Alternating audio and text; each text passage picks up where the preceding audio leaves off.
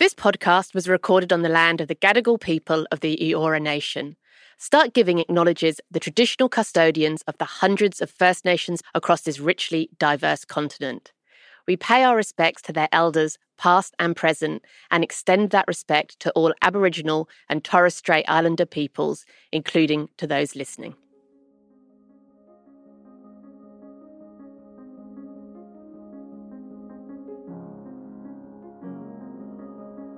Hello and welcome to the Start Giving podcast. I'm Daniel Petre, the founder and chair of Start Giving, and your host for this episode.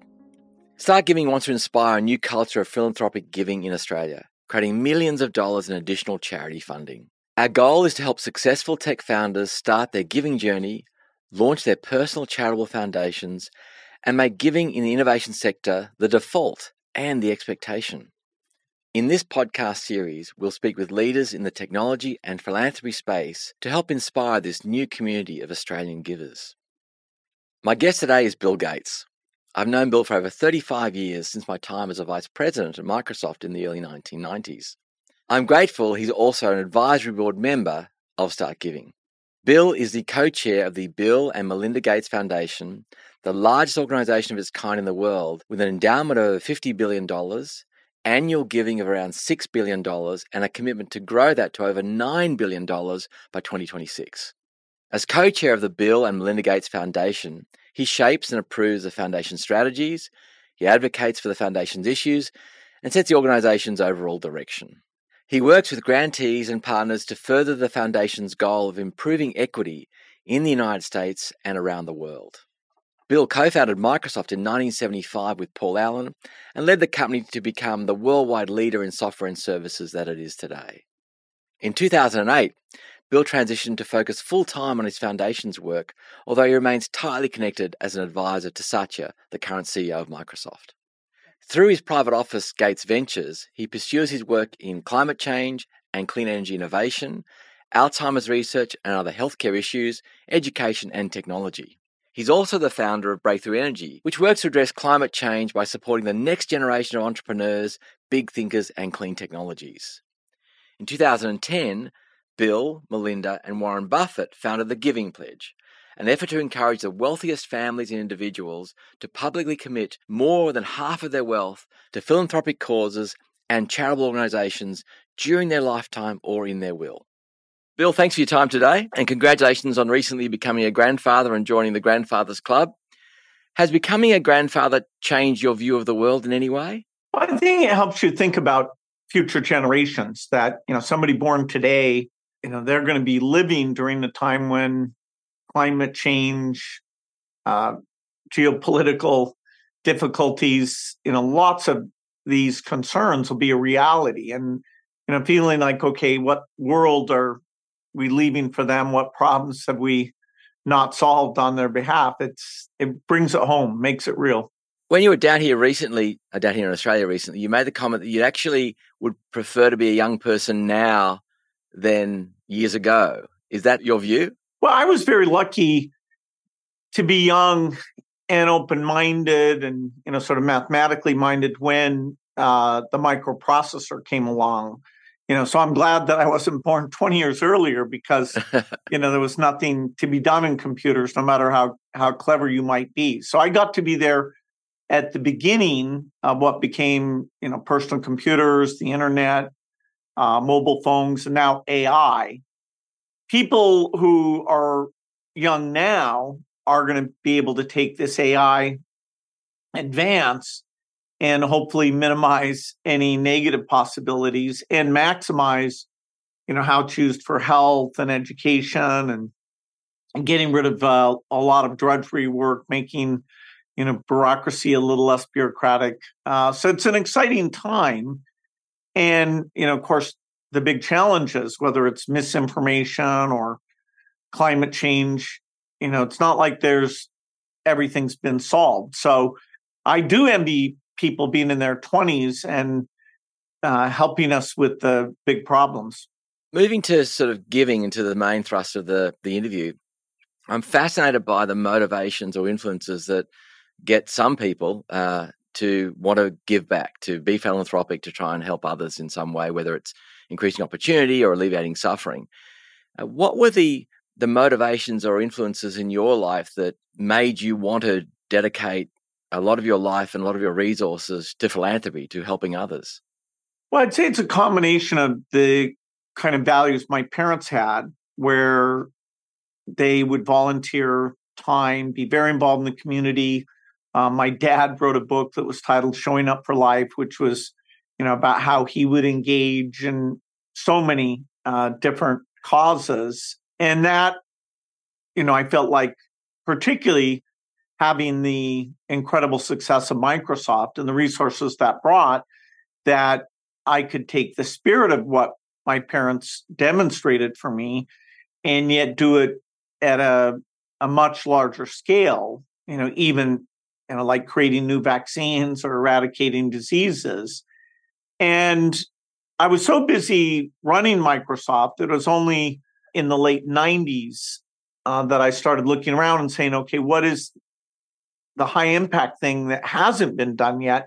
You know, maybe there isn't anything. And, you know, I found primarily in health and also in education the idea that getting smart people to work on those problems, uh, particularly helping the poor countries out, that there wasn't much being done. And so when you say, okay, the portion of this wealth that should go to kids should be limited so that they feel, you know, their own career or financial success uh, validates them and not be overwhelmed by, you know, gigantic inheritance. You know, then it says, okay, there's this money is available to get back to society. And can I take all the skills of building an organization like Microsoft and create a foundation that although the metric is not profitability, the metric in this case is saving children's lives, uh, that it's every bit as excellent as what I got to do during my first uh, for profit career. You touched on this topic just in your answer then, but I want to just drill a bit more on this issue of if someone had asked you, if a wealthy person asked you, not necessarily someone with your level of wealth, but someone you know who is still wealthy and they may have the tens of millions or, or, or the hundreds of millions of dollars.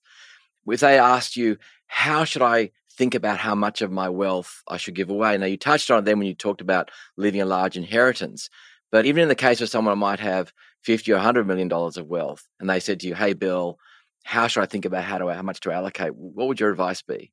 Well, I think the ideal, if you can make it work, is even at that level to ideally give half away, uh, and so that you are setting an example of supporting important causes and having your children see you do that. Uh, depending on their age, you know, you might engage them as well. Uh, one of the most active parts of a group of philanthropists called the Giving Pledge we've gotten together is what's called the Next Generation Group, and they love you know, meeting and talking to each other. And, you know, many of them are pushing their parents to give more. Many of them are the ones who are up to date, you know, and have more time available. So they're actually uh, helping out, you know, making sure that it's all very well thought through. And so it can be something that, you know, engages a family and strengthens their sense of values, their role in society, uh, certainly, as you get to much larger levels, up to hundreds of millions, then I would, you know, say pretty strongly you ought to be getting above fifty percent. In the, the giving pledges you mentioned, and we'll touch on them again in a minute, you ask people to commit to give away uh, at least half of their wealth either uh, before they die or on their death. How do you think about the idea of people who have capacity, so they have wealth, between giving now versus giving later? And the obvious trade off between helping alleviate suffering or creating opportunity now versus later. And then also the trade off between, as you've mentioned, the effort it may take to allocate capital effectively now versus later. So the whole trade off between now versus later, how do you think about that? Yeah, so there's two scarce elements there's time and money. And you can have somebody who's full time engaged in their business and the business is in a very high growth stage so that the value of their ownership is probably going up pretty dramatically. And somebody like that, I would suggest probably should just do light philanthropy, but view it as part of a learning curve. That is, find other philanthropists, spend a little bit of time with them pool your money with them so you can see the professionals that get involved, see which things work out. But you're just, it's mostly preparatory for a stage of your life where uh, you have more liquidity and you can start to shift and give your time. Now, some people will never want to be full time on their charity. They may want to work forever, or these charitable activities may not be the thing that pulls them in. I encourage them to try it because it's every bit as interesting and you know complicated, challenging, and perhaps even more fulfilling uh, than what you do out in the private sector. And and the kind of sharp thinking that successful people bring to these areas where the metrics aren't as clear as uh, you know profit per share that's often very helpful. Now you need to mix in you know people who really understand the the challenges and build a, a team of thinkers uh, to try out new solutions. But you know innovations like digital innovations will flourish first in private sector and bringing those to things like poor world health or new ways of doing education uh, it'll often be the people who worked in those sectors coming and and uh, making sure they're applied very well. If you start giving when you're young, you can see the impact. You know, you're at your most talented. You can often draw on other associates from your business who may also want to shift how they spend their time, and you know, so you know very very smart people uh, that uh, can help you pull this thing together. So I, I, encourage people to at least look at doing what's worked so well for me, uh, which is to turn it into your second career. And it's a very nice career in that you you know you you don't have to abruptly quit. You can kind of phase down as you're getting older, or you know taking uh, more time off, but still be involved in those very key decisions you know, if you find somebody whose cause is amazing, you can just view it as an act of delegation, like more like an investment than like an operating company. Many philanthropists don't like the idea of having full time staff because their agenda might differ from yours. If you have periods where you want to go focus on other things, they're kind of there waiting, you know, maybe uh, pushing you at a time when you'd rather just focus elsewhere. And that's great. I think you know, even some of the bigger philanthropists uh, will work by funding organizations. The Gates Foundation is kind of the extreme opposite, where we now are up to almost 2,000 people worldwide, and you know we've got a tuberculosis team, a malaria team, uh, you know, polio eradication team. We've got a team that covers the donor governments. We've got teams in Africa, so it's more like what I built at Microsoft in terms of an operating entity, although with kind of a, a weird bottom line in that it's about number of lives saved. At Start Giving, we talk to uh, founders who are still building their companies, thinking about their early or their light philanthropy as their MVP. Think of it as your MVP of philanthropy, and and your, as you say, you're trialing, and hopefully they get the bug as well, the fulfillment of doing something for someone else while not distracting themselves too much from their day job just talking about the Giving Pledge a bit, which is an extraordinary group of people, and, and you should be incredibly proud of having created that. I want to ask a question about the tech founders in the Giving Pledge versus the other people in the Giving Pledge. And, and we're fortunate that Mel and Cliff from Canva joined the Giving Pledge. And do you see a different approach from, say, the tech founders you know in the Giving Pledge versus other founders in the Giving Pledge? Is there a different way they operate or think about philanthropy? Yeah, there's somewhat of a difference. I mean, at the extreme, you'd have a family that worked on businesses that grow fairly slowly, but over a period of generations using their own capital and by trusting their relatives to be in the management of that company, they've done well. And if, if they give away their capital, there's no easy way, you know, where they operate to to get that. And so if you think in terms of multi-generational sort of dynastic fortunes, they'll often be generous with the profits, but not so much with the capital. When you have tech fortunes, they're made very quickly. You know there was a huge element of luck. You know that it's not like your children are going to take over the business and keep running it. I mean, things move way too quickly, and so I can't think of any you know company where uh, you're thinking of your children. And you so you bring in professional managers and for most people, as the company gets big and plateaus out a little bit, the skill sets that you've applied there might be better either starting more companies or bringing that sort of entrepreneurial new way of looking at things, you know, drive innovation quickly, bringing that to how you you give your money away. In terms of calling people up to join Giving Pledge, I've had the greatest success uh, with people in the the tech industry. And in a way, because the fortune is built very quickly, they don't build up their personal spending that fast. And so they know that it's outsized relative what they think of normal consumption and also what they want to make sure, you know, no matter what their children have available. Even when they think about philanthropy, when you first say to them, you know, hey, you should give 50 million to this, there's like, what? You know, a million is a gigantic amount of money. I've never spent, you know, a million dollars on anything. But, you know, because their fortune is so vast, you say, you know, hey, you might be able to give 5% of that away every year pretty much for the rest of time. And that's, even though you don't start out there, uh, unless you prefer to have your heirs do it, you know, where you won't have the joy, the involvement of doing it, then that's the kind of scale you ought to start to get your mind around. And so I, I've had a lot of philanthropists who, you know, they've got to go from million dollar gifts to 10 to 50 to even, you know, several hundred million. Uh, you know, John Doerr is a venture capitalist that just gave 1.1 billion to Stanford uh, for climate work. And I, I remember, you know, when I was calling him up and Stanford was encouraging me to talk about it. And when I said 1.1 billion, I thought, wow, that is a lot of money.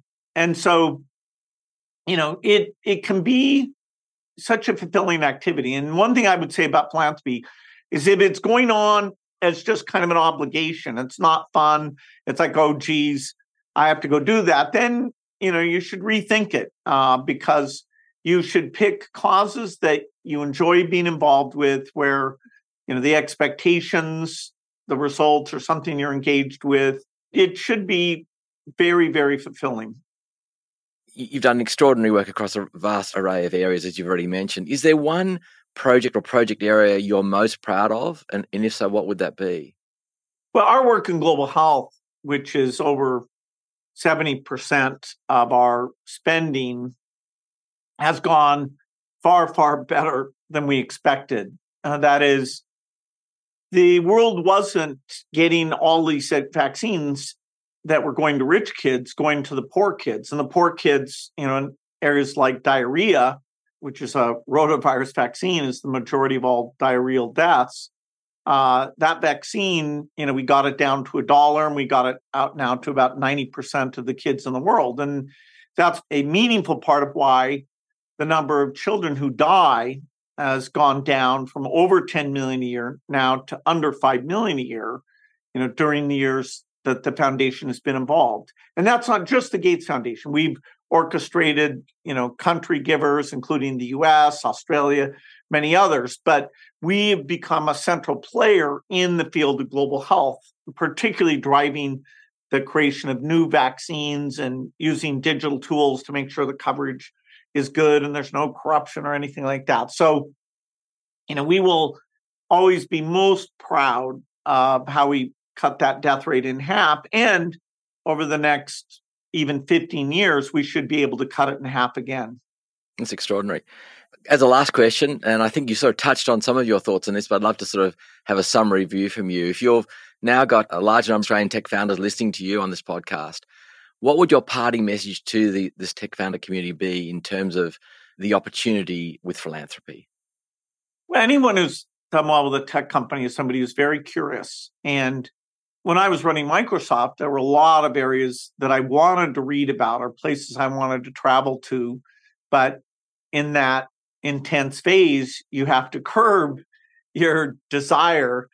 And, you know, in some ways, your tools are mostly being used by well off people. Uh, yes, they get used in classrooms and small businesses, but you're not really quite the agent of reducing inequity that you might want to be through the entire course of your life. So the idea that you get the freedom and at first you can move pretty slowly and take trips, meet great scientists, meet other philanthropists, you know, it should be a fun learning journey and you can decide, you know, is your spouse on that with you, some of the people from your business, depending on how old your kids are, might be fun to have them uh, be on part of that journey with you. And, you know, what a great privilege to have resources to be able to give away. And then, you know, these things within two or three years, you can see what the impact of that work looks like. Okay, some scientific things might, like, you know, you're funding a, a new medical thing, that can take five or 10 years, but you can see that there's great progress there. So, you know, I view it as as part of a, you know, kind of complete life to not just drive the wealth, but also see that it it gets used in the best way. And you know, it's been fun to see other people go down uh, this journey. There's not you know one cause that's better than all the others. It's a little bit in terms of what's happened to you, what's happened to people you know, things you see as you travel, and the variety of philanthropy that people pick different targets is part of its strength. That it doesn't just all you know work in in one area uh, you know i encourage people to look at global health but that's you know just uh, one way to have very big impact. So i'm thrilled that we'll get more people involved and that they'll be an inspiration you know and eventually the ideal would be that people who've made significant fortunes even though they're not required to they feel a strong need to set an example and to apply the same kind of energy and genius that created their success. There's no doubt, obviously, Bill, that you are an inspiration to people in the tech community, uh, not only in the way you built Microsoft, and I was very fortunate to be a small part of that journey, but in the way you've taken your resources to help alleviate suffering and create opportunity. And I think as a leader in the tech community, you are a great inspiration for those who will follow you in terms of trying to do do more with the wealth they have. It's been a complete joy talking to you today, as it always is, and I really want to thank you for your time today. Yeah, great to see you, Daniel. And anytime you or anyone wants to come to Seattle, we'd love to brainstorm about this more. Terrific. Thanks, Bill. All right. See you.